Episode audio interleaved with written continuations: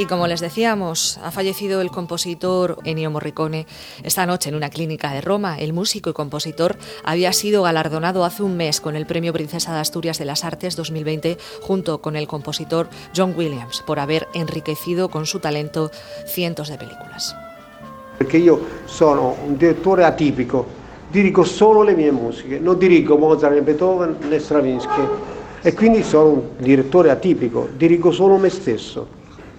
Que él, él dice que es un director atípico porque solo dirige su música, no la de otros grandes artistas o compositores, él solo dirige su música.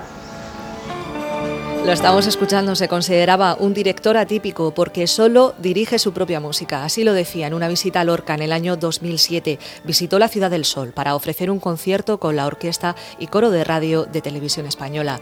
Por cierto, Morricone en 2016 se hizo por fin con un merecido premio Oscar porque hasta entonces tenía solo uno honorario por la banda sonora que creó para el western Los Odiosos Ocho del año 2015 de Quentin Tarantino. Es una composición que le valdría además otros por ejemplo un Globo de Oro o el BAFTA de la Academia Británica. La pasión de Tarantino por el maestro italiano es de sobra conocida y tal es así que reutilizó algunas de sus melodías en películas como Kill Bill, Malditos Bastardos o Django desencadenado, con este lírico Ancora qui.